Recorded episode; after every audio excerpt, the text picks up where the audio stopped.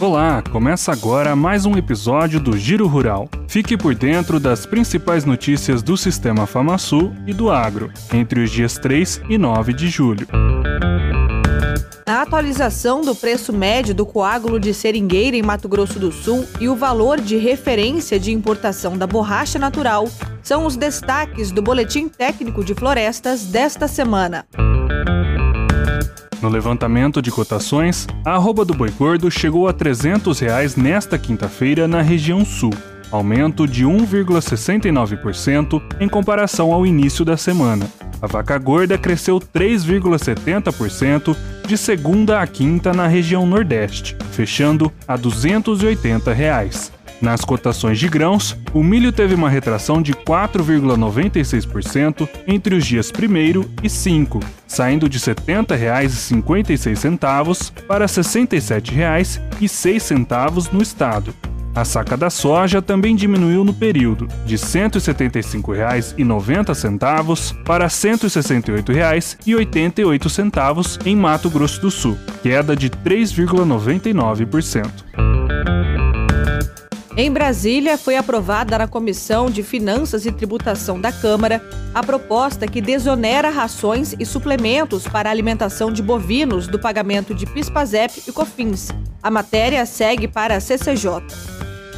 Com sugestões de emendas feitas pela CNA, a Comissão de Agricultura do Senado aprovou nesta quinta-feira o projeto de lei que altera a legislação para permitir a construção de reservatórios d'água para projetos de irrigação nas áreas de preservação permanente dos imóveis rurais. Se não houver recurso, a proposta segue para a Câmara. Integrantes da FamaSul tomaram posse nesta sexta-feira como representantes da classe rural no Conselho MS o Conselho de Consumidores de Energia Elétrica de Mato Grosso do Sul, formado pelas principais classes consumidoras, para opinar sobre os assuntos relacionados à prestação de serviço público de energia elétrica. O mandato da federação segue até 2026.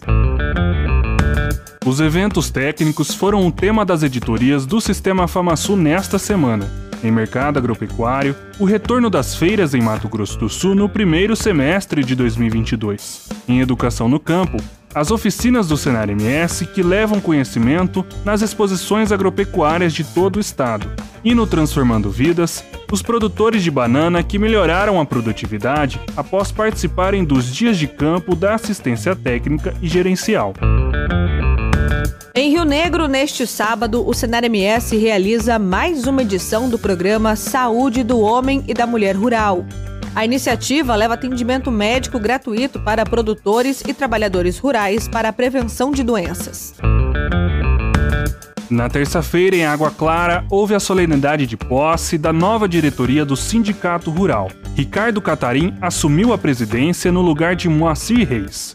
E neste sábado, em Figueirão, é realizada a cerimônia de reeleição do presidente Antônio Azevedo Naban. Outras informações você confere em sistemafamasul.com.br, cenarms.org.br e as nossas redes sociais.